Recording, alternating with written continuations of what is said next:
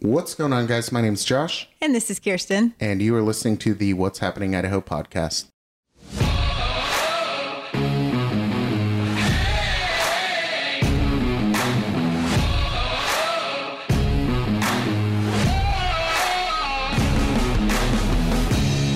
Welcome back to the podcast. We are entering week three of the legislative session. That's right, week two wrapped up, and we're going to be speaking to Representative Tammy Nichols tonight to find out what happened that week. Before we get to that, we have some other things to discuss, though.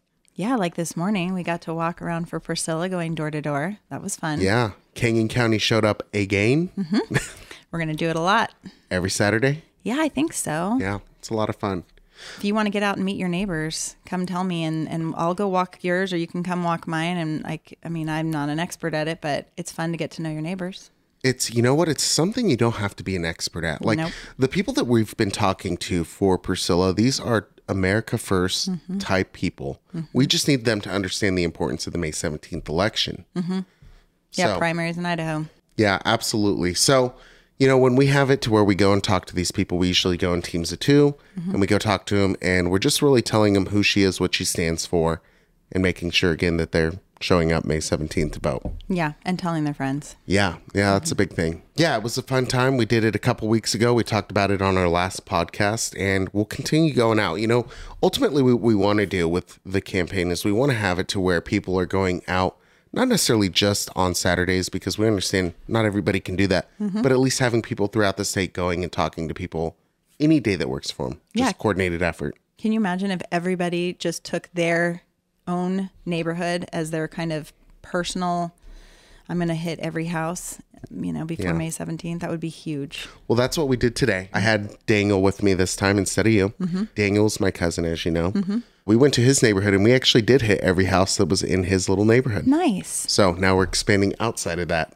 Right. So That's it's very cool. Yeah. I met what I think 18 people today and then left stuff literature at seven. That's great. Uh, lots of good things happening as far as that goes. A lot of people are showing up, and I got to tell you, it's appreciated. Yeah.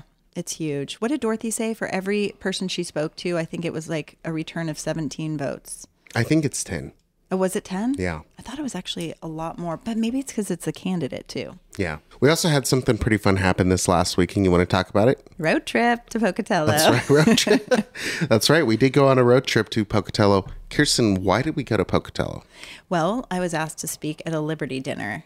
And I didn't realize how stressful that would be, but it was fun. It worked out. I brought two PCs with me, you and Chris Trakel, just kind of moral support, didn't know what to expect. And we got to do one bonus one in Blackfoot, which was fun. It was only about 25 minutes away. And we did that on Friday night and then uh, got to do it again, a little different version of it on Saturday night that Liberty dinner. They have like 105 people that come Yeah. regularly Yeah. every month. In fact, it sells out. So people one month will sign up for the next month and it'll be done by the time they leave that dinner. I think that's pretty awesome. Yeah. Kirsten, for our listeners, what was the topic that they requested you drive all the way out from Nampa, Idaho to talk to them about? Friday night we talked about activism, conservative activism in Idaho, and then on Saturday I spoke about being a precinct committeeman, just kind of what I expected, what it ended up being, and what I did about it. And it was about 20 minutes. I don't know, maybe I spoke longer than that. spoke longer. Gosh, did I? yeah, but it was great. Well, I felt like 20 minutes was such a long time to fill, but I didn't have a clock, so I just keep going. And, and it was, it was fun to explain to people that if I can do it, anybody can do it. And that it really doesn't take, you know, any special knowledge. It just takes will to do it and wanting to do it. Yeah, absolutely. Mm-hmm. It was a fun time. As you stated, Chris Trakel and I tagged along. Chris Trakel, he's running for Senate against Greg Chaney. Mm-hmm. We'll have him on the podcast soon again. He was on before. Yep. I also tagged along. I had a dual reason. So I was mm-hmm. going out there to get other people set up to where they could door knock for Priscilla over in Idaho Falls, Pocatello, Chubbuck, that whole area. Yeah. So overall, it was a lot of fun. Yeah, it was. I really enjoyed these Liberty dinners. They're cropping up all over the state. And I think the more people that do them, the more they're going to see things changing in their county. Speaking of Liberty dinners, we actually have Canyon Counties coming up tonight. Yes, it's on the fourth Monday of every month for the most part. Um, it's gracious of them to allow us to do it at Stillwater Hollow. So 6 p.m. tonight with Janice this time. And we just always have conservative speakers or candidates come out and talk to us. And we usually have about 100 people at that. It's a lot of fun. It is. And we're looking for sponsors for that as well.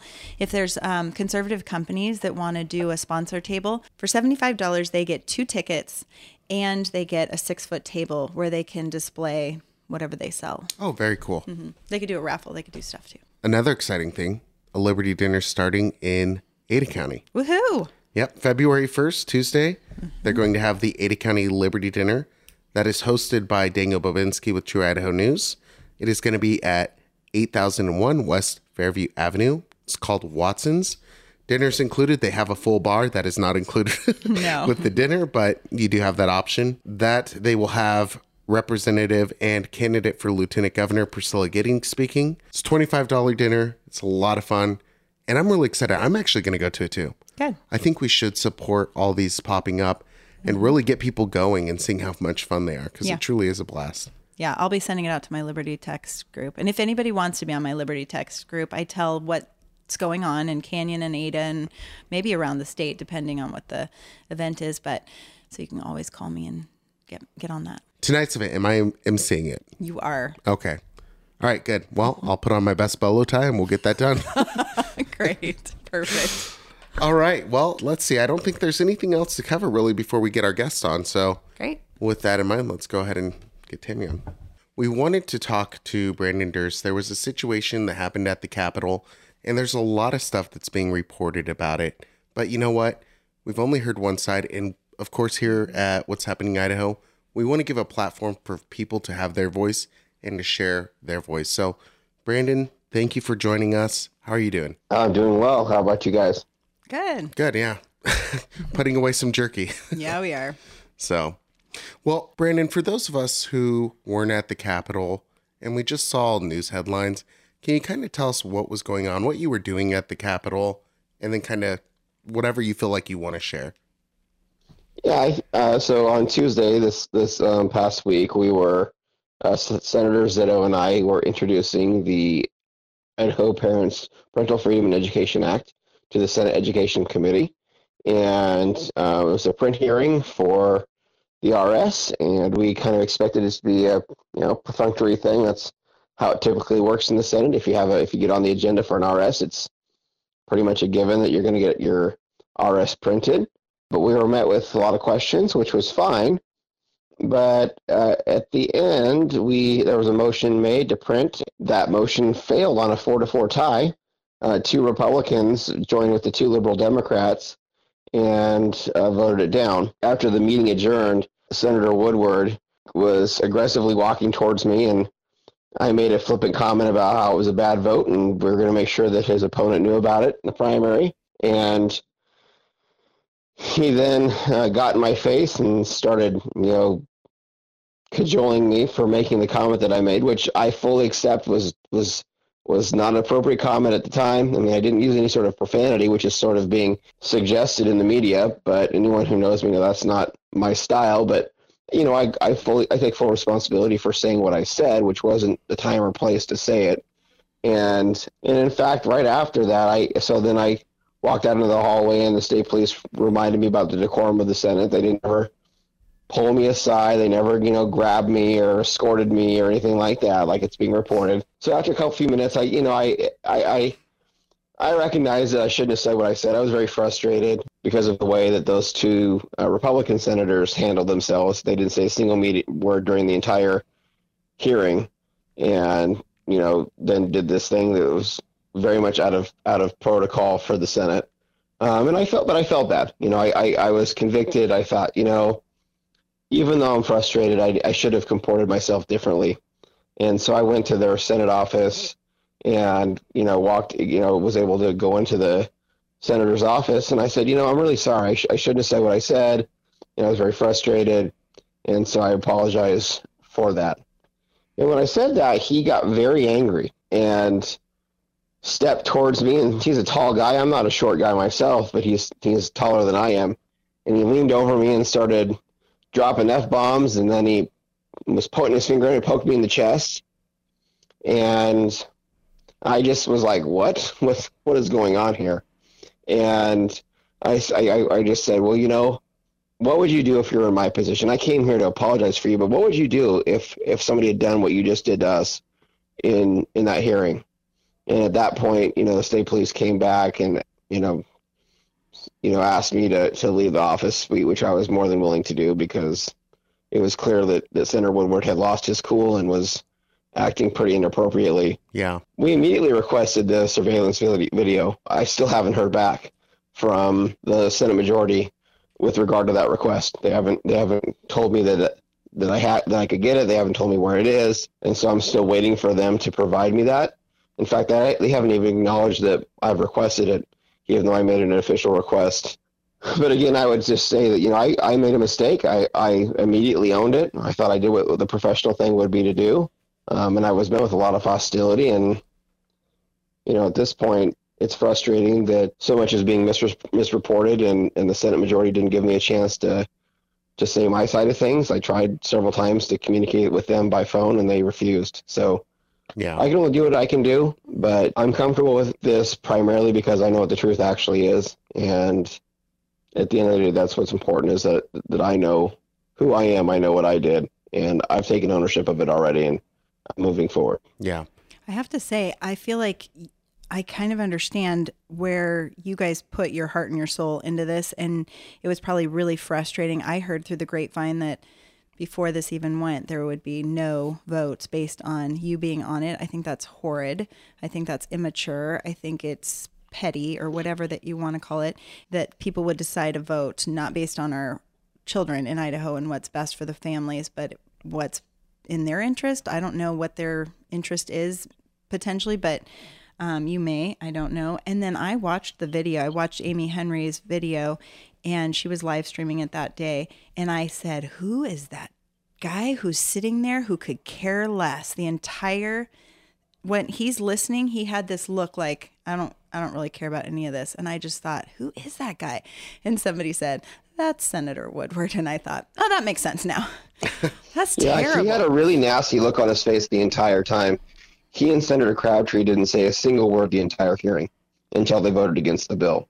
I saw that. Um, or, and you know, and again, this is not to try to take any responsibility away from me and what I chose to do. I chose to say something I shouldn't have said in the time and place that I said. I take full responsibility for that. But you know, the reality is, both the sen- both the senators, both the Republicans that voted against that introduction, are supporting my one of my opponents. Mhm. And the problem is, I think you hit the nail on the head, Kirsten, is that people are making decisions, public policy decisions based around who their preferred candidate is. And the idea for them to give me a potential quote unquote win and would rather throw parents under the bus and throw kids under the bus to keep me from doing something, to get credit for something, you know, is really gross. And so that's that is what it is. That's where we are Yeah. um, right now, and it's it's frustrating. But you know, not to make this too hyper spiritual, but I was pretty frustrated yesterday after the press release came out. Know, I spent a lot of time in prayer and just thinking about what had been going on, and I was really discouraged at first. But then I was just reminded in prayer that it's when we are being attacked the most vigorously it's when we can typically know when we're walking in the in accordance with what God wants for us. And so I just really felt strongly that the Lord was telling me like you're right where I want you to be. Don't give up. Press on. I've got this. And so you know, I actually felt quite encouraged after that and I just had remembered that I was at a house party on Monday in Nampa and I had told the group there that asked what they could do for me, and I said, you know, I don't know what you can do for me besides pray because there are attacks coming. And I didn't know why I knew that, um, but I just really felt strongly in my spirit that there was going to be some attacks coming. I didn't know when. I didn't know what they were going to look like. But now I know. and, you know, I know people might listen to this and be like, well, that's crazy. He's just saying stuff like that, and that's fine. But again, I know my spirit, I know this is this is what we're this is where we're at. This is this is not just about politics right now. This Yeah. is a battle for this country, and there's a battle for there's a spiritual battle that happens, and I truly believe that. And I think, you know, I believe that the folks that are trying to say these things have been deceived, and I forgive them for that. And I'm going to continue to pray that I do a better job of being a good witness hmm. for my faith, and anything I can do that would improve that, I I hope to do, and I hope to be held accountable for that as well because I need to I need to hold myself to that standard. Yeah. Yeah, absolutely. Well, let me say this, and I'm going to say something. I accept that you won't comment, and I'm glad that you probably won't. I will say what you said was not controversial at all. Did it fall under the decorum thing? Yes, I understand that. But the way that the media has painted this, I mean, I've gotten to know you. Kirsten mm-hmm. knows you. We don't know you as the person that they painted. So immediately, you know, my sniffer went off and said, This doesn't smell right. Mm-hmm. You know, and what you've described to me tonight, again, I'm not upset at it all. I'm actually more upset that we're not saying it more at the Capitol. So, you know, for me, I, I appreciate where you stand on this. I appreciate the fact that you recognize, hey, is it going to be a detractor from my my big statement, which is Jesus Christ is King? Mm-hmm. Yes, I respect and appreciate that. But people like me need to stand in the gap then and start telling these senators, mm. hey, we're going to make sure your opponent knows about your vote. We're going to make sure mm-hmm. that they're educating your constituents. And mm-hmm. I'll tell you, we've actually already endorsed Scott Herndon, mm-hmm. who's running against Senator Woodward. And I can understand why Woodward would be stressed out mm-hmm. because Scott has a lot of momentum up there in District 1. So great. But you know, Brandon, thank you for for taking the torch with that school choice bill and trying to get it passed because it would have been so beneficial for Idaho families here. And it's This is the unfortunate. parental rights bill, Josh.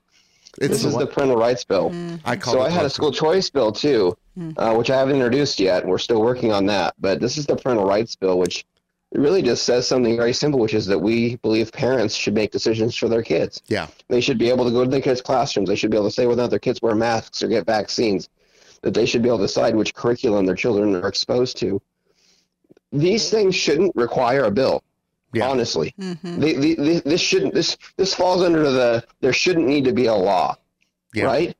Especially in a state like Idaho. Yeah, I this is thinking- ridiculous. I thought Idaho Constitution had more parental rights in it, granted, but I that could just be a Well, it sort of does, and and the problem is, districts say they can have, they don't have clear direction, and so you can see throughout the state of Idaho districts who have not been providing those things to parents, who tell them their parents they can't come in unless they give them 24 hours notice, or they tell their parents, you know, your child has to wear a mask, or they can't come to school.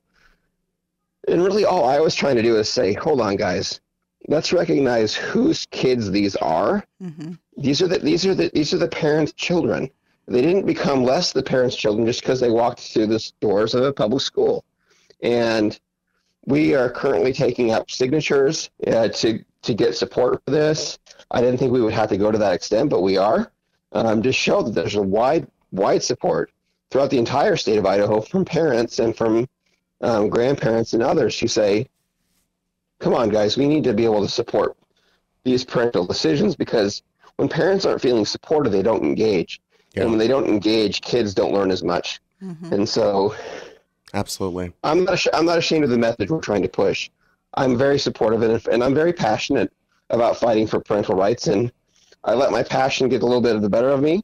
But, you know, it's, it is true that I'm going to continue to fight for these things, and I'm not going to apologize for that. Good. Yeah. It is frustrating when this comes up against a wall though. Do you have a plan to get around the wall? Is there more that we can do or is it what what you're and also tell us where we can go to sign this parental bill. So we, uh, so as far as the first part of the question, Yeah. Kirsten, we we're hopeful. There was one missing senator at that committee hearing. He's substituting for Senator Johnson, and he wasn't there.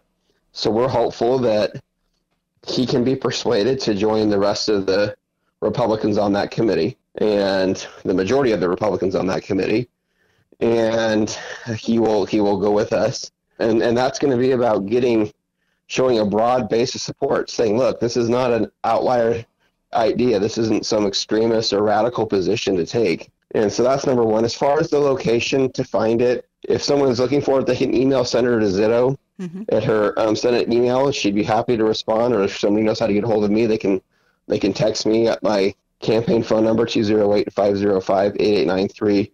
I'll send them the link as well. We're not dispersing these this information to anyone else. This is only going to be used for this purpose.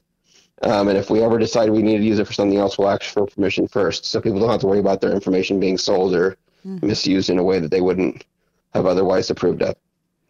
So maybe we can put that in the show notes, Josh. We can put that yeah link. Brandon, if you don't mind passing that sure. on to Josh. Yep. Yeah, we'll get yep. that in the show notes. Brandon, I appreciate you. Stay the course. You have our support. Mm-hmm. And I would encourage people to say that they also stand with you. And the best way to do that is monetarily because running a campaign is expensive. Statewide Everybody, especially. Yeah. Yeah. Mm-hmm. yeah. Everybody give Brandon, if you can, at least $20.22 to ring in the new year. And let us know that you do because that will also qualify you for the beef jerky, jerky box giveaway from our sponsor, Idaho Prep Company, which I talk about later in the show because we're recording this after the show. but it's going to go into the front part of the show. Stick around and you'll you'll hear the details of that. Yeah. Brandon, thank you so much. I hope you have a wonderful evening. If you need anything, reach out to Kirsten and I. We're here to help. Thanks, guys. Really appreciate your help. Yeah, yeah thanks for telling your side. I appreciate it, Brandon. Okay. Hey, no problem. Hey guys, this is Kirsten just interrupting this podcast to let you know that tonight at 6 p.m. at Stillwater Hollow in Nampa, we're having our Liberty Ladies Dinner. It's a Conservatives of event, and we have Janice McGeachin coming to speak. I hope you can make it. It's $20 for the dinner, and it's going to be a lot of Patriots and a lot of fun. Hope you can come. All right, so as stated, we are having Representative Tammy Nichols join us. Tammy is on the line. Representative Nichols, how are you? I'm doing pretty good. How are you guys?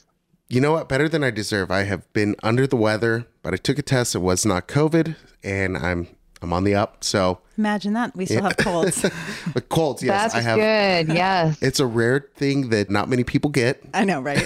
the seasonal winter sickness. Yep. Where did it come from? Yeah. It's a surprise if anybody gets sick, right? Yeah. Exactly. Mm-hmm. Well, yeah. because I was sick, I didn't spend any time at the Capitol this last week. And I was hoping that you could kind of fill us in on some of the things that happened there and we could kind of discuss those things and maybe a couple things that are coming up this week. Okay. Yeah, absolutely. Um, so it's been kind of a slow um, beginning, I would say, to the Capitol. Uh, we're we just finished our second week, and um, we've only really voted on one bill so far in the House um, and that was the income tax bill that um, was I don't know, like magically appeared after the governor's address, like the day after. So the governor gave his address on a Monday, and by Tuesday it was all ready to go. And um, you know, our conservative agenda that we came out with. So there's several representatives over the summer and fall came together and put together put out ideas on things that they wanted to see um, happen in the legislature regarding legislation um, this session. And we have have a tax tax section, and we had on there uh, mainly property tax, uh, grocery tax repeal, um, and income tax was on there as well, but it wasn't you know our our top top two or three. I think it was the last one, so it was like the fourth on the list. But somehow that is the governor that was the governor's number one issue on doing a income tax rebate and making some changes um, to the to the the structure. And so um, tuesday we found out that the, this bill was was ready to go and i'm on rev and tax and so it came into our committee and um, it was introduced and then i it was the next day or the day after it was uh, brought back again uh, for hearings. And um, there were uh, people that signed up to testify on it. Um, overwhelmingly and, and while i was sitting there i continued to get emails saying no we want uh, property tax taken care of or grocery tax repeal or, or, or some both you know a little bit of both and so I I said that I could support because I'm I'm for tax cuts um, of any kind, uh, but because I believe the people, especially when our state has almost a two billion surplus, I believe that the people definitely are entitled to their money back. And um, I don't care if it came from the feds or if it's the state or just whatever, it's still the taxpayers' money. And so, so while I considered this, and I think what the media pulled was I called it breadcrumbs, because to me it is. It's seventy-five dollars or twelve percent of your of what your tax return was. So the majority of people will be getting seventy-five dollars a person.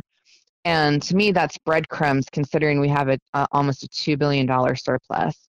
So while it is tax tax relief, um, like like uh, momentarily tax relief, uh, one-time tax relief, it does not go far enough. So I said that I would support it, but that I. I have been hearing from my constituents, and I know all legislators have been hearing from their constituents for over the last two, three, four plus years that property tax relief needs to happen and that we should not be having a, a food tax or a, a grocery sales tax. We're one of five states that still taxes food. And um, and so that is what people are wanting. Yeah. So anyway, yeah, so that proceeded. It came to the floor on Thursday and it was passed, but there were many, many people, Republicans and Democrats, that stood saying this does not go far enough. This episode is brought to you by Idaho Prep Co. Idaho Prep Co. is a beef jerky company. Yeah, they're made in Idaho. Yep, that's right. Made in Idaho. You know, my favorite flavor is the sweet mango habanero. It's not too spicy. Mm-mm. It's got a nice little heat at the end, but you really can't taste any spice while eating it. Yeah, listen, I'm Norwegian, and if I can eat it, it was good. Honestly, the pepper kind of kicked my butt a little more than the habanero. Mango. Absolutely. Well, it's really good. He makes really good products, and he hasn't forgotten your furry friend. There's actually snacks for your dogs as well that the company makes. You know what I love? There's no nitrates and there's no preservatives. Yeah, that's great. And as you stated, it's made in Idaho. Yep. I like that they're made in small batches and handmade mm. too. Idaho Prep Co. is proud supporters of the U.S. military, and to show their appreciation, they will ship their products to all U.S. military bases worldwide for free. That's awesome. All their packages are vacuum sealed and resealable packages, perfect for on the go or for your outdoor adventure. They're family owned and operated, and again, they're a supporter of the podcast. So if you support the podcast, please go support Idaho Prep Co. More information and ordering can be done at www.idahoprepco.com. We need more done. There better be more discussion on taxes and tax cuts, and we need to we need to give the people back their money. Yeah, absolutely. Yeah, I'm going to be honest. It's almost an insult. The seventy five dollars. I just think, really. Oh, absolutely, absolutely. When I first read that, I was like, "Are you serious? This is the best that we can do." And I remember saying something similar in regards to the property tax bill that was passed the session prior that they had all this time to work on property tax relief. There was a good bill that Representative Skaug had ready with, uh, I think it, there was over 50 co-sponsors on there. And Chairman Harris, who's on Rev and Tax, would not even give it the time of day to even have a hearing. Wow. And, you know, that is just, that's sad. That is a slap in the face to the people of Idaho. And it is not how the process should be working at the Capitol building. Um, Representative Harris, though, unfortunately, feels that he is a gatekeeper, and um, he will ha- he has no problem telling people that either, which is amazing because I believe he was very much against that when he first got into office, is what I have heard.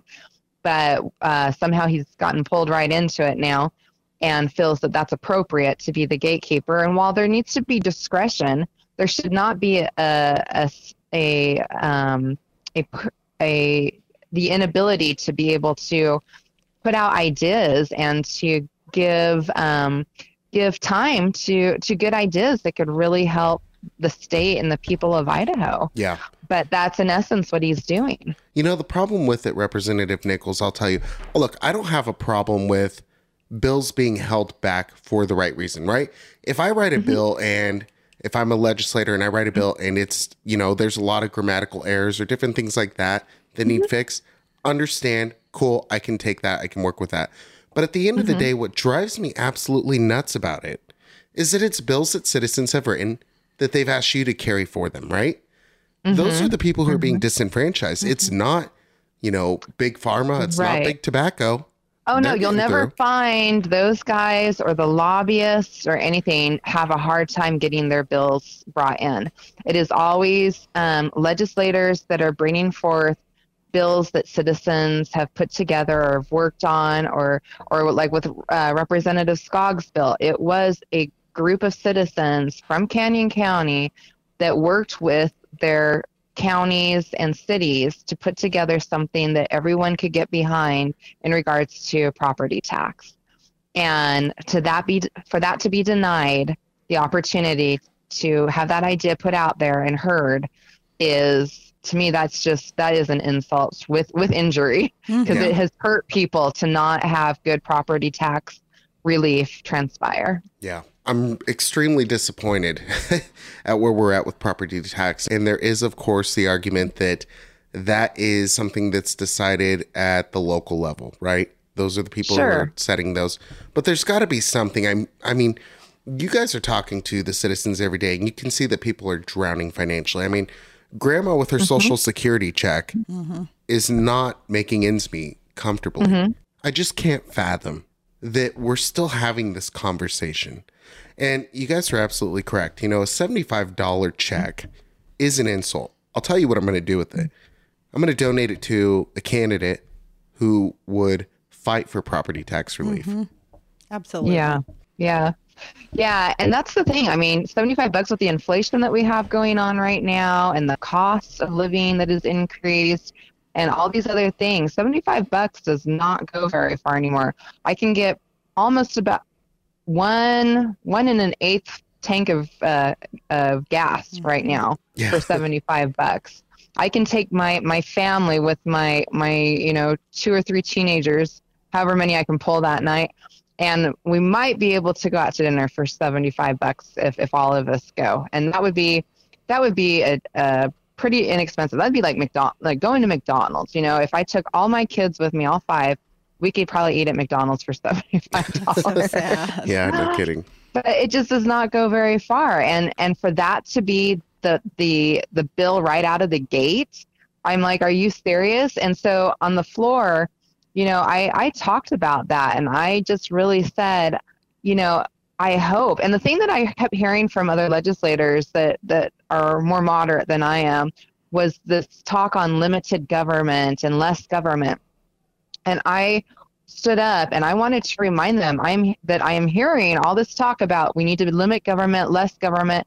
And I'm like, I hope you remember this as we proceed and discuss other legislation and that you keep in mind that you are right now pushing limited government and less government and you better darn well keep doing that. Mhm. So, but anyway, but that, that yeah, that's the whole thing. I mean, there's and and there's so many taxes that we could cut, so many types of taxes, and there is some good bills that I know of that are out there that have to do with tax cuts.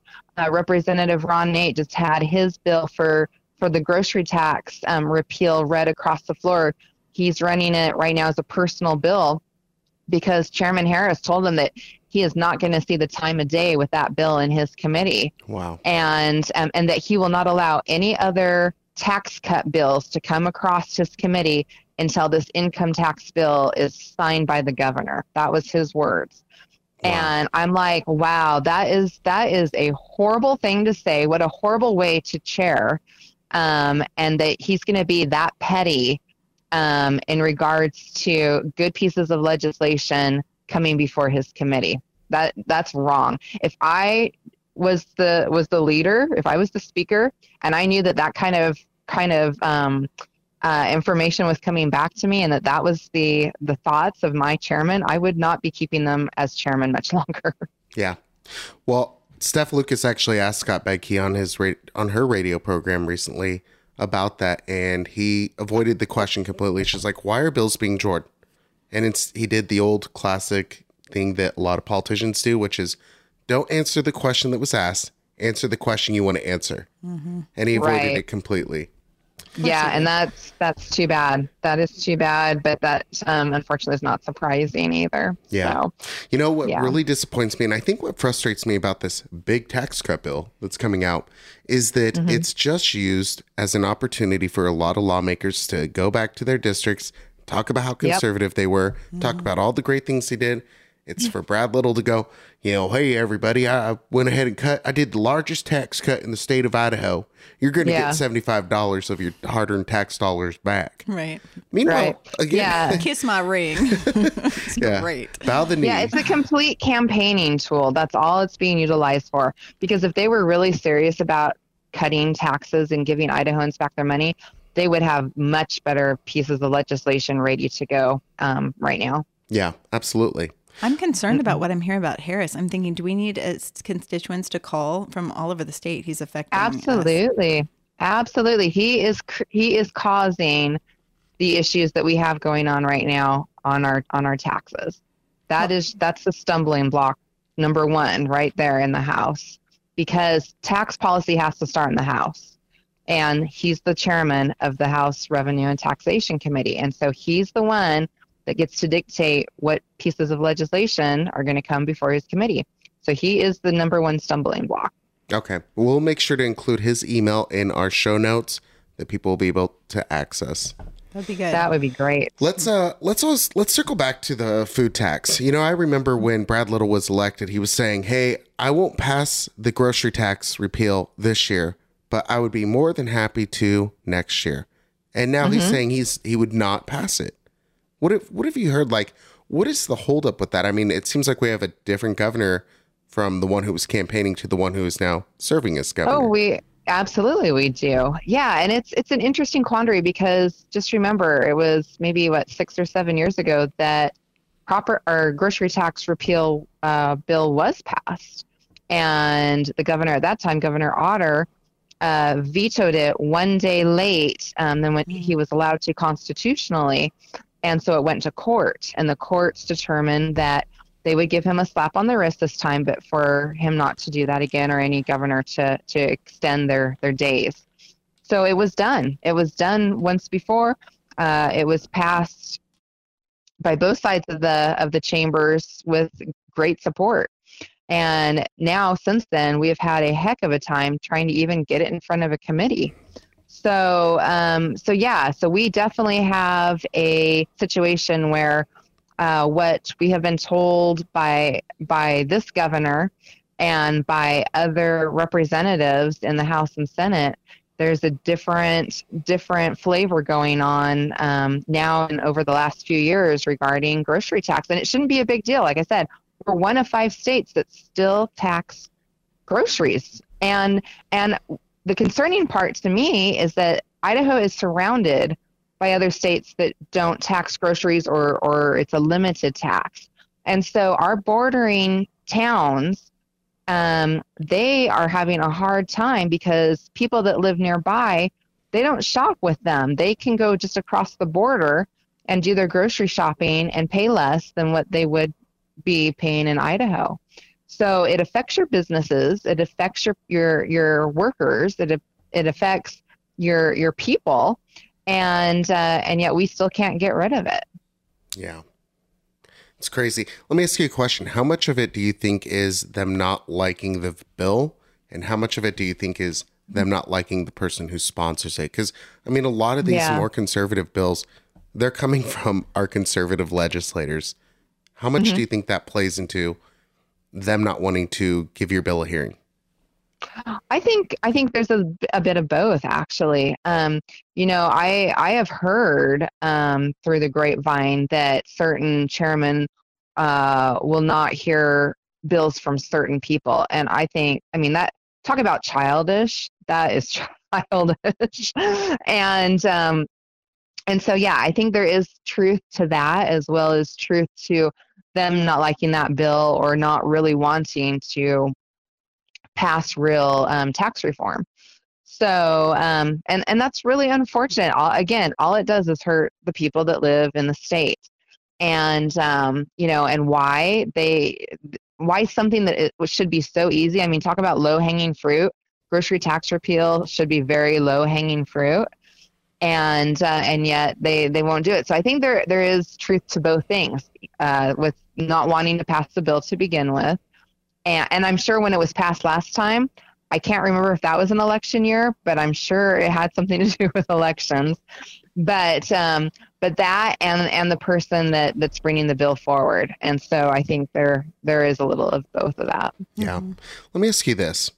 A lot of conservatives have been targeted. I mean, we saw Representative Giddings get attacked with the ethics committee. Do you feel like you have to walk on your tippy toes around there, like that they are looking for any opportunity to come after conservatives?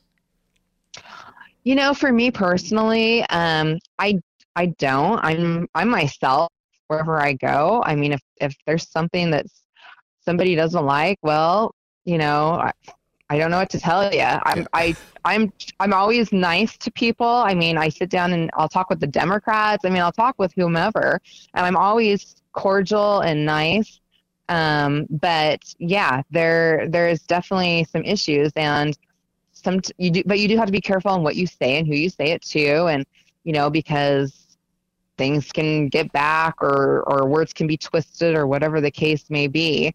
Um, and so yeah, you do have to be careful. I mean, at least with the Democrats, you know who you're talking to. You know, Yeah. they're you know what you're getting. And to me, um, it's unfortunate that you know I'd I'd rather have a Democrat and be able to talk to them than have a Republican stab me in the back. I guess because again, with the Democrats, I know what I'm getting, and so I know already I already know how to act with them. Um, and again, I try to be myself regardless. But um, but you do have to be careful in some in, in some instances. So I don't go around um, myself walking on eggshells. Uh, there are some representatives that are more much more careful than I am Mhm. um, because of past experiences that they've had, and so I can't blame them. But um, but yeah, you just have to mind mind your p's and q's and just you know be be uh, you know aware of your surroundings. Yeah, I guess I should have clarified. You're not the type to walk around, you know, on eggshells. Mm-hmm. We've seen that they've come after you in the past, you know, on Oh, sure. social media and stuff like that, and you're you're acclimated to it, and and you do a mm-hmm. graceful mm-hmm. job of ignoring them. Right. and just keep Move doing what you're doing. But uh, you know, it does seem like you know, I I think about it from if I was an elected representative because I do consider myself more conservative. I just think, my goodness, like it, it would almost feel like they're looking at every opportunity where they can go say, "Gotcha." Yep, exactly. Yeah, yeah, and I'm sure there are some that try to do that. Um, you know, and I mean, what a waste of time, and especially, you know, that's that's a problem that I do see is that there's a lot of inner fighting within the Republican Party, and we've talked about that in the past before. Um, and I think that is one of one of the tools that they try to utilize. Um, it's like right now, um, there's a few of them that that try to go after the more conservative Republicans and and label them as libertarians. You know, they're libertarians. Well, some of these people that are saying that they've never come and talked to me and asked me, "Are you a libertarian?" or you know, "How do you classify yourself?" or or you know, "Where do you stand on this issue?" or what have you. And some of them are are the ones that won't even sign the Republican Party uh, platform pledge. Not nuts. So, but yet they want to go and and spread rumors about people. But you know, you just have to know that that you're dealing with a lot of personalities. You're going to deal with some people that um, you know are are just not going to like you regardless of what you do or don't do. Mhm. And um, and that there's always going to be people that are going to try to go after you. And when you're standing up for for good pe- good things, um, liberty, real liberty type things, real freedom type things, you're going to get people even in your own party that are going to try to uh, take you down and go against you. And uh, and it's because that they're actually for more government, more spending, uh, more more government intrusion. Um, they may not know, not see it that way consciously, but but subconsciously, that's really what's going on. And um, and you know, depending on who's who are they benefiting from? That's one question you always need to uh, be asking is, you know, how are they benefiting from X, Y, or Z, and who are they getting money from? Who's donating to them? And because those are the ones that they're going to be beholden to. Uh, most of my uh, contributions, um, like right now, uh, probably 90, 95% of my contributions come from people in the state of Idaho, Mhm. not from, not from, you know, big corporations or things like that. It comes from the people. And, and I really appreciate that. And I am here uh, to represent the people. I, I, I started using the saying that I'm I'm the lobbyist for the people that can't afford a lobbyist. Amen. And and that's really what what the people need because you have these lobbyists that are out there and they're not all bad. I'm not saying that at all, but you know, but it does make one more beholden to doing something for for someone or something when they're benefiting from it. Yeah.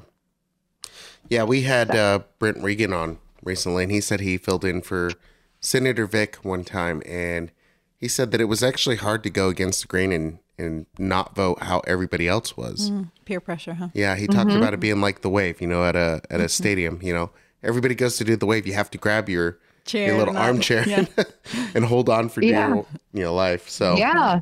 Yeah, it is. It is hard to do that sometimes. Um, you know, and so um, you know, you got you you have to be able to stand on your principles and and for me, as long as I can defend my vote and defend my decision, um, you know, then then that's what I'll do. And and my first thing always, you know, when I have bills that come before me is is it constitutional? That's the first thing I I look for. Is it is it constitutional? If it's not constitutional, then I'm not I'm I'm not looking to vote for that bill. It's great. They all need a reminder of that.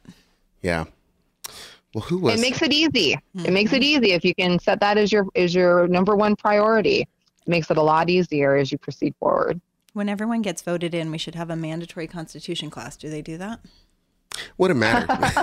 that's again, that's kind of the problem. Is is it doesn't matter to people. A lot of people who get elected, they start Mm-hmm. to feel emboldened and powerful, and they enjoy Mm-hmm. it. They enjoy that. They enjoy the attention, and they forget what they're there to do. So many start out Yeah. good and then slip. Yeah.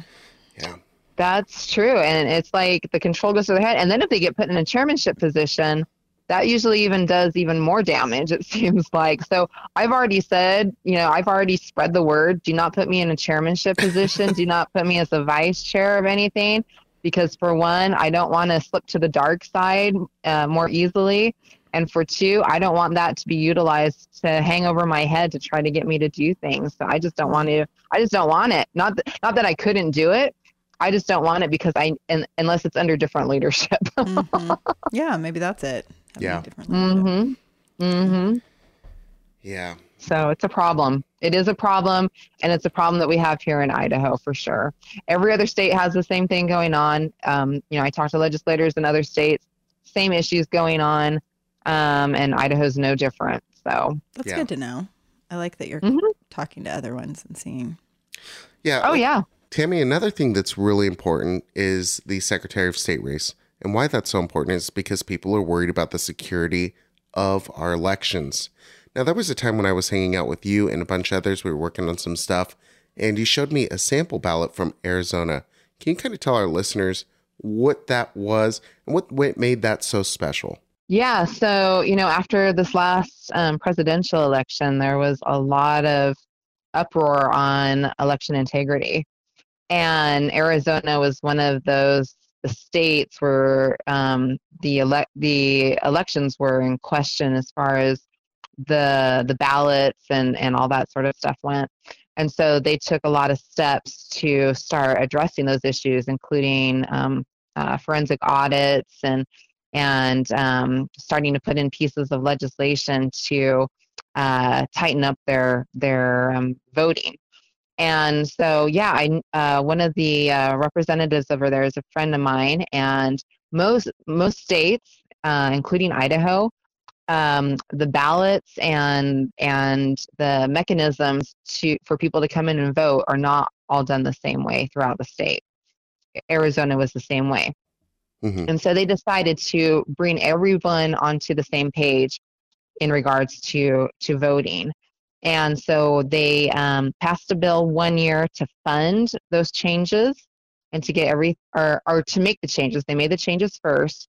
Um, this is what we're going to now do. And then the next year they passed a bill to fund it. And so their ballot is really, I think it's really cool. Um, and so on their ballot, it has all sorts of security measures on it. Um, and you have to take a, a black light. And if you shine a black light on it, you can see um, all sorts of water markings that are on this ballot. hmm And um, and then there's um, uh, special foil um, symbols that are on there. And I think it has about 12 different types of security measures that are on it, if I remember correctly. Wow. Um, they send it to one location that uh, prints all the security measures on it, and then it goes from that location to another location where they print all the um, names and every and uh, different things that people are voting for. And everybody has to use the same ballot. They have to use the same um, counting machine, which I was told is only for counting purposes. It's not hooked up to the internet or anything like that. Small businesses are the lifeblood of our economy. Two in every three jobs are created by a small business. They support our local schools, charities, churches, and more. This is exactly why we love to help small businesses grow. Our custom tailored solutions allow all facets of your marketing to work in a symbiotic way, helping you increase revenue from web design to social media marketing, from local search engine optimization to managing your online reviews. Our custom solutions are built for you. Visit us today at silohillweb.com. and everybody has to run their their elections the same way. And they did have some counties that that balked at that because they had just purchased new machines or they just done this or what have you. And they're like, look, we already funded you for doing it this way, and everybody's going to do it the same way. And that way, there's no confusion anymore. And we have a ballot that is secure. It would be very, very, very difficult to try to replicate it. And oh, and there's also what I really like is there's a code on the ballot. So the voter can take that code and they can track their ballot Mm. after Oh, they have cool. voted That's huge. which is really really neat because that was one of the issues that I saw in our last presidential election is there was no way to track your ballot or um, because we were doing you know all this mail and stuff there was no way to know if where your ballot went Mhm. um, because you didn't have any way to you know there was no number given to you. And so um, anyway so they just added all these security measures. And so yeah so they gave me one of their ballots. It cost two dollars a ballot to have all the stuff done to it. And um, you know really you know that isn't i mean that isn't like a ton to me um, especially if it's helping to secure our elections Yeah, that's So, huge. Yeah. I wonder how much money they're actually saving, though, having uniformity with their systems to count those ballots. So, Yeah, you know, I don't know. That'd be a good question and, and one to look at as they proceed down this line. But I think how much money have they had to spend to do the Mhm. forensic audits and do all that sort of stuff too, right? Yeah. so, you know, that. so they might be, you know, either breaking even or saving money by not having to do all this other stuff uh, in the fear in the future. Yeah, I like that. Did they tell you how much the old ballots they had ran? I think if I remember right, it was like 50 cents.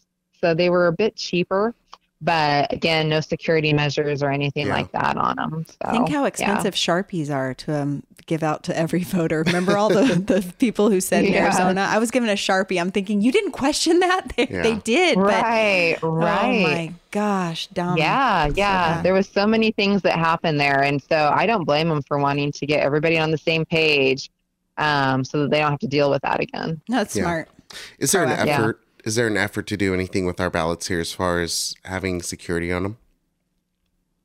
Um, there's no bill that I know of right this moment for that. Um, you know, I would I would love to see that. Um, a, a few years ago, there, uh, or after the presidential election, there was a committee that was formed on election integrity. Mm-hmm. Um, that it was people from all over the state were on this committee. Um, I wasn't on the committee, but I went and attended and kind of helped them. Um, you know, just just helped them with whatever they needed because it was at the Capitol, and um, they came out with a list of recommendations that they had for the legislature to, to pass in regards to election integrity. Now we have not, and then I know at this last um, state GOP winter meeting, there was a lot of talk on election integrity, and there was some stuff um, I believe uh, passed on that too. And um, as a legislative body, though, we actually haven't passed that much legislation on election integrity. And I really feel that there needs to be more done in that. Um, I am working on a bill currently in regards to that. I think there's a couple of others, but I'm hoping I'm hoping there will be more, and it is going to be really important um, with this upcoming election on who is the Secretary of State. We need someone in there that is definitely going to make sure that our elections are fair and accurate and that you know every vote counts and that um, things are done correctly and that we're not allowing for changes um, that are unconstitutional to occur. Yeah. So, um, so it is going to be an important thing um, on on you know whoever gets put into that position. Yeah. Well, I'll tell you the podcast, What's Happened in Idaho. We were over the moon for Dorothy Moon. Yes. we've, we've actually endorsed her. There's a couple races we've already endorsed. We've we focused solely on statewide races so far. Mm-hmm. We've covered the lieutenant governors, mm-hmm. secretary of state. I think that's the only two we've done. No, we we did actually we Superintendent. we yep superintendent, and then we did endorse Todd Engel. Yes. and Scott Herndon. Yep. They're great. Well, Dorothy would be a great selection for that position because she's very. I know her personally. She's very honest. She's she is very concerned about uh, you know what's happening in the elections, um, and you know Idaho. There were issues that transpired, and there were things that did happen that should prob- that shouldn't have happened, and um, and so you know there there is a concern. My bill has to do with auditing, um, and, and and you know it wins both ways. If you believe that our elections were done fairly, then you should be all for for auditing. Um, If you believe that there were problems within our elections, then you should be for auditing. Yeah, no kidding. so it works both ways. Perfect. Yeah. Well, I would love to see that bill and see it passed. You know, I, I think that, look, you know, it, it never hurts to take a look and say, where do we have opportunities? Even if you take a look at it like that. Mm-hmm. Like, okay, maybe we don't think that there's, you know, election fraud. This is what somebody might say. Mm-hmm. But let's look at some mm-hmm. opportunities. Let's look and see if we can have some uniformity or something that we can do to improve the system. That's great. Yeah, absolutely. Especially Absolutely. when we hear that people are getting multiple, multiple ballots at their home. Like it's time to kind of look for the holes in the ship before it goes yeah. down. Or I know people that uh, were even running for office uh, the last um, major election that we had and requested their ballot and they never received one. They couldn't even vote for themselves because their ballot never came in the mail. So, you know, there there were all sorts of little hiccups all throughout the state. Um, you know, and then not to mention that we got um, Facebook money into the state for elections, so there was twelve million dollars, I believe, for that as well. So there were there were things that transpired. It was not, uh, you know, hundred percent perfect whatsoever. Better to be proactive, I think, and figure it out ahead of time before it. I believe that too, but unfortunately, I'm finding out more and more, especially in the legislative body, that there's many people that believe that they would or they would prefer. It seems like to to always be uh, uh, on the defense instead of the offense. So Stick head in they'd- sand. They Yeah. would, yeah, they would rather wait for the issue to come than try to uh, try to you know do, put things into place or, or make measures um, happen to try to uh, keep it away. Yeah. So, which is which is backwards to me. That's Yeah. backward thinking to me, and it's it's it's uh you know I, I don't know anyone that would that's a good leader or a good general or a good whatever that would do things that way. I just don't. Yeah. Denial. Yeah. Mm-hmm. yeah, denial might be part of the part of the issue. Yeah. Mhm. So Well, is there any any other bills or anything that you're excited about that's coming up maybe this week or the next? Uh, well, there's one bill that is concerning that's coming up, and that's House Bill 443. Um, it has to do with um, uh, moving um, government school employees onto the state insurance plan. hmm Um, this was presented uh, this last week, and there was a big blow up, uh, and words uh, I heard were exchanged. I was not there. I'm just telling you what I heard, but there is video, so you can go back and watch Hmm. watch some of the video on the on the uh, legislative website. But this bill to me is just it's it's not good policy. Um, it uh, it creates a new a new section of Idaho Code to establish public school health insurance um, participation fund, and it's going to cost um, a lot of money. Like I think it's seventy five million dollars or something like that to transition Mhm. government school employees over to the state insurance plan, and um, and it increases government. It um, I'm trying to look at all the little details Mhm. here You know and it, it, it monopolizes insurance. It is giving the business to one specific insurance health insurance company. yeah. And I'm like, that is to me, that's a huge red flag right there in itself. Um, it's it's basically a wealth transfer is what's occurring It is. in a lot of ways. Yeah, essentially it goes right to Blue Cross. They get it. You know that they get all that money. I know Regence Blue Shield. They actually tried to have their lobbyists argue for it. They gave them two minutes, and it just wasn't received. It was already a predetermined outcome for that. The, wh- Yes, the whole thing was a sham. I mean, the committee that it went to, it, I mean, this is an education issue. It should be going to the education committee. And instead, it was sent to another committee, which I don't even know how that's possible. So the committee was was specifically picked, and I believe it was uh, Chairman Chaney's uh, committee that this went to, and um, and yeah, and the the way that things were facilitated was very unfair. Um, people were given very limited time to speak. Um, the committee members were given limited time to ask questions. And uh, the whole thing to me sounded like a complete sham and all, um, all created so that this bill uh, could, could um, proceed through. What do teachers have now for insurance? Why would we choose something that's going to cost taxpayers way more and monopolize, like put it into a bigger government kind of hands? Why would we do that? What do they have? I, I have, yeah, I mean, cut this out. I have no idea what they like. Literally, what are they? They have to have some sort of health plan right now. Well, it's projected that transitioning uh, school employees over to the state insurance plan will increase spending by 1.26 billion dollars over the next decade. That's crazy. That is a lot of money. 10 years. That's all you're talking is 10 years. Um, it's crazy. It's a crazy amount. And again, this is one of the governor's things that he wants to wants to blow money on. Um, you know, I mean, he promised that he'd fix roads and do all this other stuff, but boy, this was not one of the issues that he's ever brought up until now. And again, it's an election year. Right. yeah. Yeah. Wow. Yeah, so people need to, to be aware of this. Um, you know, this is this is a concern. It needs to it needs to be addressed. Um, yeah, You said that it was uh, Greg Chaney who's the chair of that committee, right? yes. So HB four three three. Right. We Four should be. three six. Four- I thought it Four was four Oh, sorry. uh four four three. four four three. Okay. So we should Yeah. be inundating Representative Chaney with emails, phone calls, concerns. Well, it already got out of his committee, right? Oh, it did. It already it, quickly went. It through. it did get out of his committee already, and so yes, but people to need your to be contacting their representatives and telling them to vote this thing down. This is Yeah. bad for Idaho.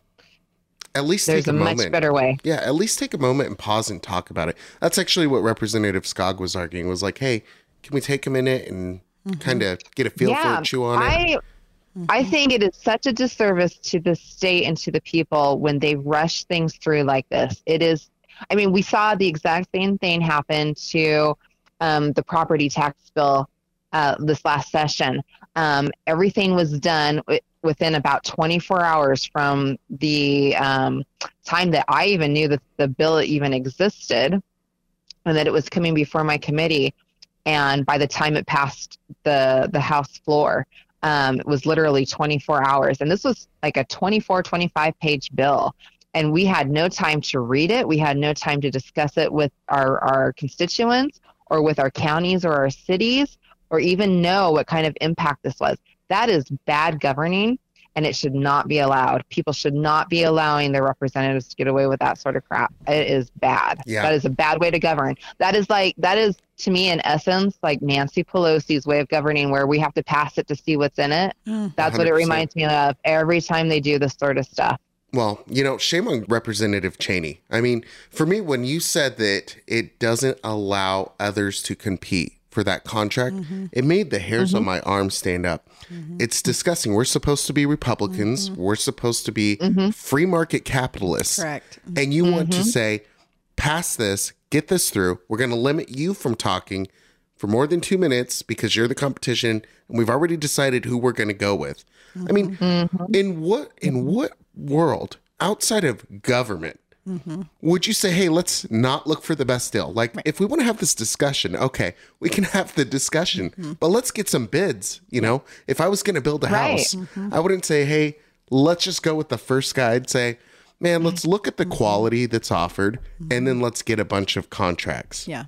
And compete Right. with it so Yeah. you get a better bid. This isn't, yeah. My so- goodness, it's it's in, this is no, insanity. this is really, this is really, this is almost like mafia mentality Mm-hmm. to me, where they've already selected how they're going, you know, who they're going to run this through and who's going to be the, the, uh, the, the company behind it and, and how they're, I mean, this is mafia mentality. This is how the mafia would work.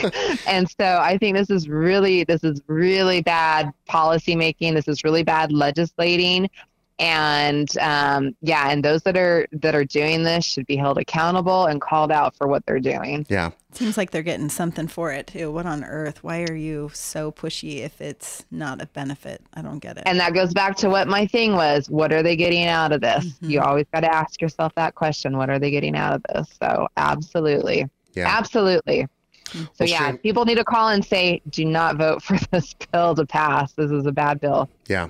Well, I'll, I'll be the first to say it. Shame on you, Greg Chaney. Anybody who lives in his district when he runs for Senate, vote for Chris Trakel. yeah. Absolutely. You don't have to weigh in Representative Nichols. that would be a nice uh, there changes in the senate need to transpire that is for sure and uh, we need good people over there that are not going to do what with uh, the same thing that we're seeing happening right now yeah. You know, I got to say, I know that you've talked about potentially you're, you're not rolling it out. It's something that you're, I'm assuming, praying about, thinking about, but you're looking at transitioning to the Senate depending on how the lines turn out, right? yes absolutely absolutely i think it would be a great opportunity and i think it need like i said we need change over there and the only way to make change is getting new people over there so Yeah. so yeah There's actually a lot of good people that are looking to run for the Senate. So I'm feeling a little hopeful and inspired. good. Yeah. that maybe we can get some fresh blood in there. I mean, it was amazing watching. I'll tell you, here's the thing that I think about the Senate, Representative Nichols.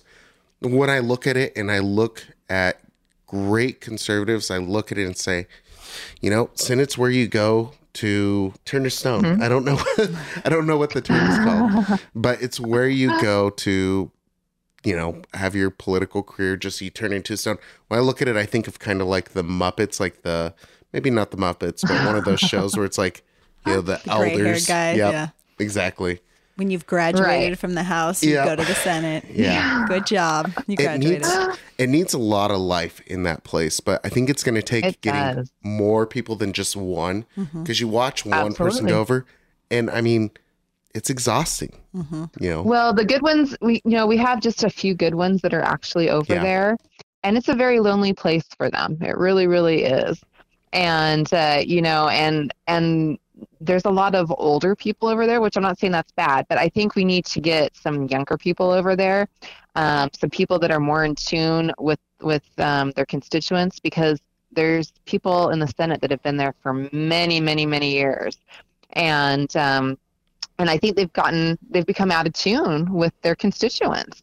Um, you know, I'm told that even my my own senator won't talk to people and, and won't return their their phone calls or you know anything like that. She never talks to me either. So, um, but that's just the way it is, I guess. Um, and so you know, but they've been there so long that they really aren't in tune with with what their constituents are needing or or, or uh, you know concerned about or just whatever the case may be. So we do and the only way to change it is to get to get fresh people over there and new new blood and um and uh, you know and bring bring that life back to the senate that it should have Yeah, absolutely. I just wish people would realize on their own that it's time to retire from this. If they're not listening to their constituents, if they don't want to answer the emails, if they don't want to talk to people, that maybe their day, day in Senate is over. Maybe Yeah. that's not a good spot for them anymore. Yeah, you would hope, but it I it just doesn't happen because what happens is they become beholden to the lobbyist and that's who they're that they're they're representing. Mhm. They're not representing constituents anymore. They're there representing lobbyists Yeah, that's and corporations and things like Mhm. that. Yeah. Yeah. So so they're there for a purpose. It's just not the right purpose. yeah. You know, I've often found myself getting angry and wanting to just say something mean to some of these senators and representatives because they are clear as day not voting in the interest of Idahoans. Mhm. They're not Mhm. following the party line. No, They're voting however they feel or however they're controlled. to- whoever they're beholden to tells them to. Mhm. But what I've started saying instead now is because, as you guys all know, we're out in the streets, me, Kirsten, and a bunch of others, trying to reshape Idaho politics here in mm-hmm. Canyon County. Mm-hmm. So I've instead started saying, I am going to help them retire mm-hmm. so that they can focus on time with their family Correct. and what's important. yes. Grandparenting is great. Yeah. That's a nice way of It's not- saying I am going to campaign with Against you. every ounce of energy I have in my body against you. Yes. Yeah, it's not that we want bad things to happen to them. They're just not useful in their position any longer, and they're actually doing more harm to the state and to the people here than they are good. Yeah. And when they start doing more harm, it's time for them to go home. Yeah, absolutely. We want to keep, I mean, we have people coming to the state like crazy, um, and we want to maintain what we have here. Um, you know, and you know, some people will say, "Oh, well, you know, this is because of all the newcomers that are here and yada yada." And I'm like, "No, it's it's not. This has actually been going on. This transition that Idaho's been going through has been going on for quite some time, and a lot of it's been done by people that are long. They've been here long term, or you know, they're they're you know, uh, they were born and raised in Idaho." And they they've gotten into positions and they've allowed this sort of stuff to start transpiring and happening and they're growing government and they're expanding government and they're raising taxes and you know doing all this sort of stuff it's rare that you have people come in and start doing the opposite you know limiting mm-hmm. government lowering taxes that that is what we have to maintain but you can't just place the blame on on the newcomers because it's been going on for quite some time and it's not all the newcomers that have done it Yeah, absolutely. Can't blame everything on us, Californians. right Yeah.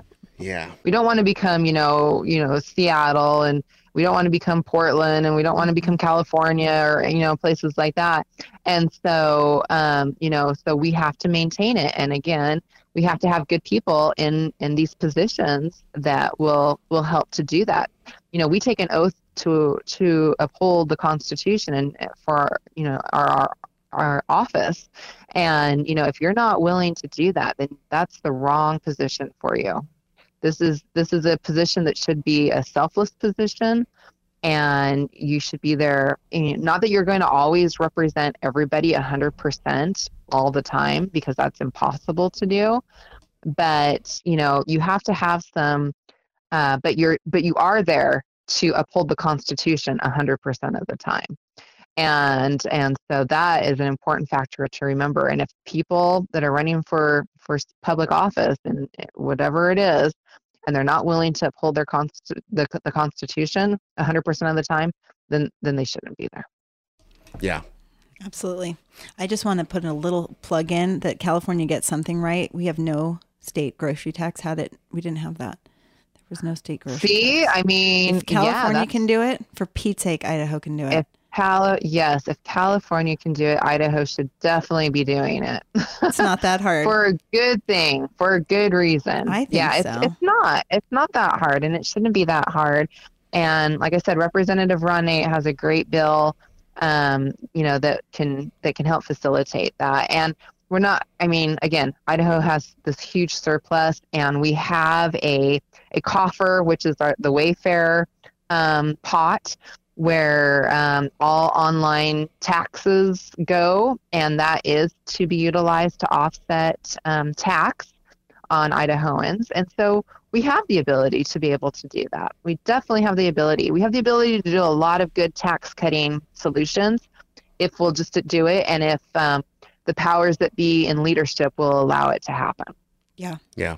I have a couple things for Canyon to realize that on this May 8th ballot, we have more taxes that will go to our property taxes for these school bonds. And school bonds Oh, in. Idaho are out of control right now. Nampa would like $8 million. And rumor has it they got $100 million from the federal government. So I'm like, why do they need 8 million? Now, I, that, num- that Oh, number yeah. could be wrong, but I got it from somebody who um, was given an you know a school email talking about it. So I I I can't believe they're asking. That would not sound wrong to me at all, um, because there has been so much money given out in COVID money Mhm. to to uh, school districts. It is mind-boggling. But we're still gonna ask for eight more million dollars on those tax-paying homeowners. It just it kills Yeah. me. And then we don't want to come out on May. 8th, I mean, excuse me, on March eighth. It's it's a weird. We've got March. We've got May. We've got. We need to consolidate. I think it's really hard to get people out on those odd ones, and that's where they throw those school bonds. Yeah. Yes, it is very, very odd. And um, we have tried to consolidate some of this. Um, the Senate was a stumbling block in that attempt. Hmm. So, um, you know, it might be coming back again. But um, yeah, consolidation would be good. It, um, it helps in both turnout and in cost um, for the state. And so there should be no one against wanting to consolidate some of these elections. But the um, the people that you have that are against it are the ones that like to see low turnout because it's easier for them to pass these sorts of things. Exactly. Yeah, we got to cut that. Yeah. Yeah, we really should. Yep. Well, Representative Nichols, first, let me apologize. I've I've been getting over a cold, so I feel like every question I've asked or any interaction we've had tonight, I feel like it's been kind of like, where do your ideas come from?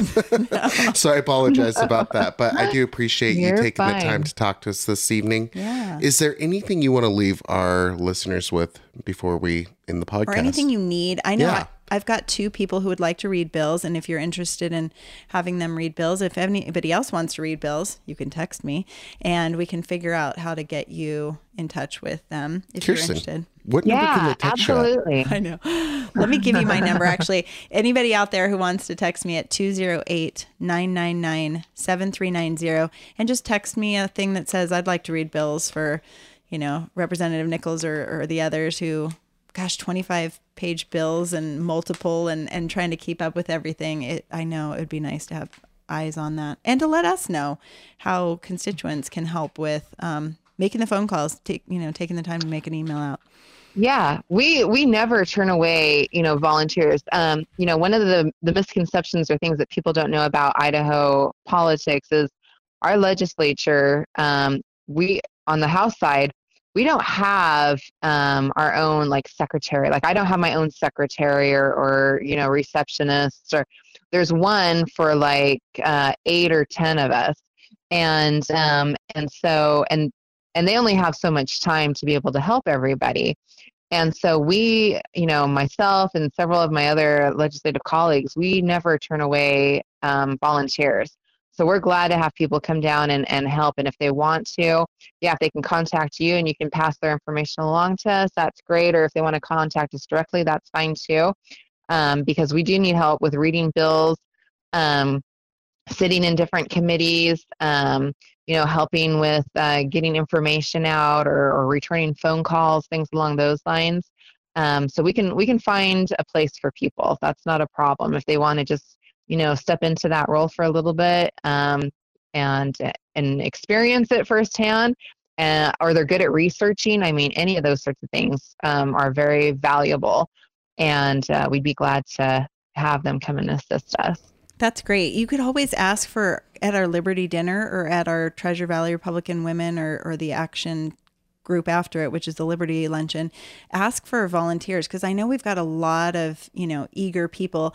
I think one of the things when I moved here, I didn't realize how short our legislative session is. And so if mm-hmm. Californians or people from other states think it's this long drawn out thing, huh? No, no, no, no, no. our legislative session is like why wham bam. So mm. we've got what like Typically, yeah. yeah, I'm well, right, not last year, but normally are you done what May. Usually we're done April? towards the end of March. end of March. Usually we're done towards the end of March. Gosh, yeah. you blink, you miss it. pretty short. Yeah, it's a very fast session. There's a lot of stuff going on, and uh, so yeah, the more help we can get, you know, the easier it is on all of us. Um, but but you know, just people in general, you know, I I invite them to come down to the Capitol uh, any and all times when uh, we're there um, in session. Uh, they can come and, and listen in on committees. They can testify. They can come in when we're on the floor. Um, there's lots of opportunities to just come. It's the people's house. The people need to be there um, as often as they can, uh, just to be aware of what's transpiring.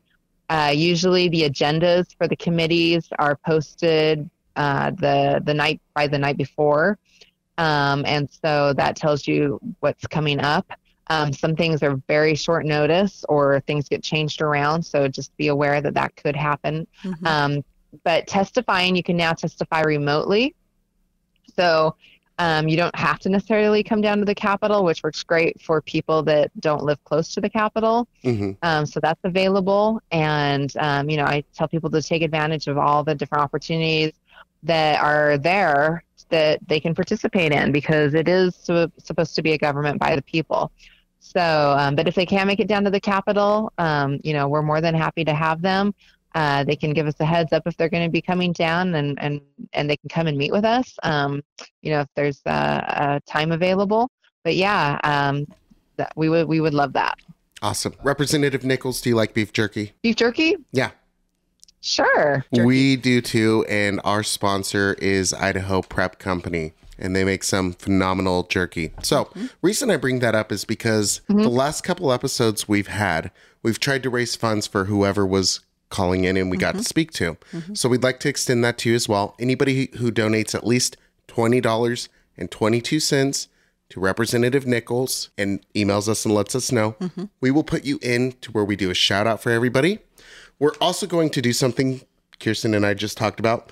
Since Idaho Prep Co. is our sponsor here at What's Happening Idaho, we will buy their big gift box. It's like six different types of jerky in there. two, three, four, five, six. Mm. Hey, that was a good call. And that was with, and that includes dog jerky as well. So we'll go ahead and buy that and we'll pick somebody's name at random and we will ship you a box of the jerky. Yes. That'd be Wow, that sounds great. Representative Nichols, where can awesome. people make a donation? Uh, they can go to nicholsforidaho.com or they can um, uh, mail in a donation uh, to P.O. Box 651, Middleton, Idaho 83644. My website is going through some some changes, and so um, so it may not be available at this moment. Or you can also go onto my Facebook, and there's um, there's a way to donate on there too. But uh, or just email me, and I'll let you know the best way at the time to to make a donation. So so anyway, but yeah, that there's there's a way. Perfect. Great. Representative Nichols, thank you so much for your time. Yeah, that was great. Absolutely. Thanks for having me on. All right, everybody, thank you so much for tuning in. We hope you all have a blessed week, and we will see you next Monday.